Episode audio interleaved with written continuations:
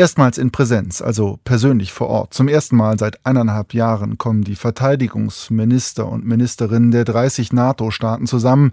Sie wollen die Weiterentwicklung von Abschreckungs- und Verteidigungsfähigkeit beraten, ein Thema. Bei dem Treffen in Brüssel ist aber auch die Aufarbeitung des chaotischen Abzugs aus Afghanistan.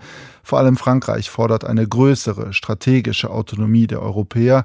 Und es soll um eine Initiative gehen, die auch Deutschland vorantreibt, eine schnelle militärische Eingreiftruppe der Europäischen Union. Frage daher an meine Kollegin Bettina Klein in Brüssel. Was soll, was könnte da heute diesbezüglich passieren?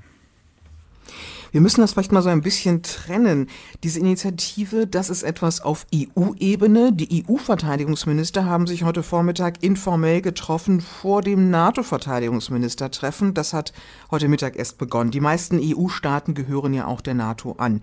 Die Initiative, vielleicht mal zur Einordnung, das ist ein Gedankenpapier, das Deutschland zusammen mit vier anderen Staaten eingebracht hat, mit Portugal und Slowenien, weil das die aufeinanderfolgenden Ratspräsidentschaften waren, da Niederlande als enger militärischer Partner Deutschlands, Finnland wegen seiner besonderen Rolle derzeit in den nördlichen Staaten und auch mit Blick auf Baltikum und Ostsee.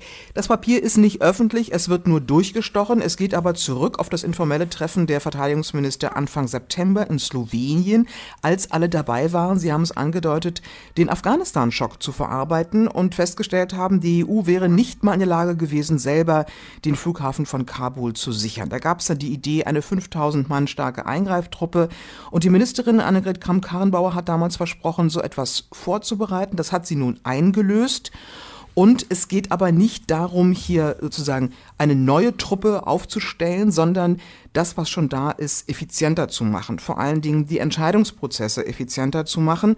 Da wird etwa genannt Artikel 44 der EU-Verträge, den gibt es schon, da könnte einstimmig der Auftrag erteilt werden an eine Koalition der Willigen für ein gezieltes militärisches äh, Mandat. Äh, es geht eben auch darum, diese schon bestehenden Battlegroups, die noch nie eingesetzt wurden, möglicherweise eben einsatzfähiger zu machen. Das sind theoretisch zweimal 1500 Einsatzkräfte, die müssten aber stärker zusammen trainieren. Also mit anderen Worten, Annegret Kramp-Karrenbauer und einige andere Staaten wollen eben darauf aufbauen und das Ziel ist natürlich, den europäischen Pfeiler in der NATO zu stärken. Das Ganze wird wenn es dann Einstimmigkeit darüber gibt, möglicherweise dann im nächsten Jahr in, dieses, ähm, in diesen strategischen Kompass der Europäischen Union einfließen. Also das sind erste kleine, sicherlich sinnvolle Schritte, aber von einer eigenen Eingreiftruppe, die wirklich auch handlungsfähig wäre, ist die Europäische Union heute äh, so weit entfernt wie je. Mhm.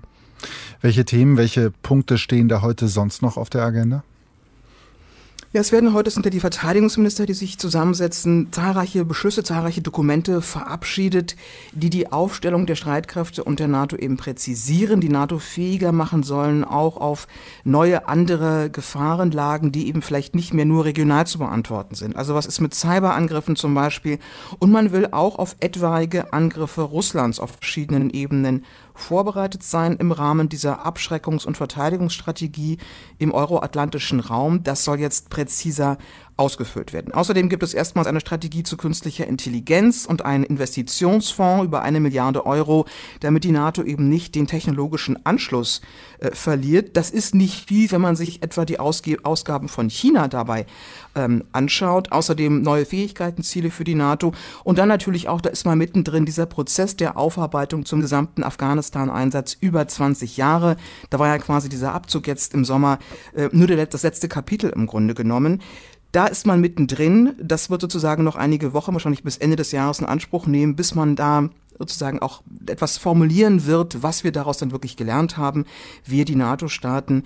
Äh, Annegret Kramp-Karrenbauer sagte gerade, wir müssen davon ausgehen, dass man nicht mit militärischen Mitteln allein ein Nation Building durchführen kann. Soweit ist das ja äh, mhm. bekannt. Aber diese Lektionen, die jetzt zu lernen sind, das wird die NATO noch ein paar Wochen beschäftigen. Hier. Bettina Klein live aus Brüssel, wo sich heute die NATO-Verteidigungsminister treffen. Vielen Dank und mit diesen Informationen enden Sie auch. Die Informationen am Mittag hier im Deutschlandfunk. Es folgen Nachrichten und dann meine Kollegin Silke Hane mit der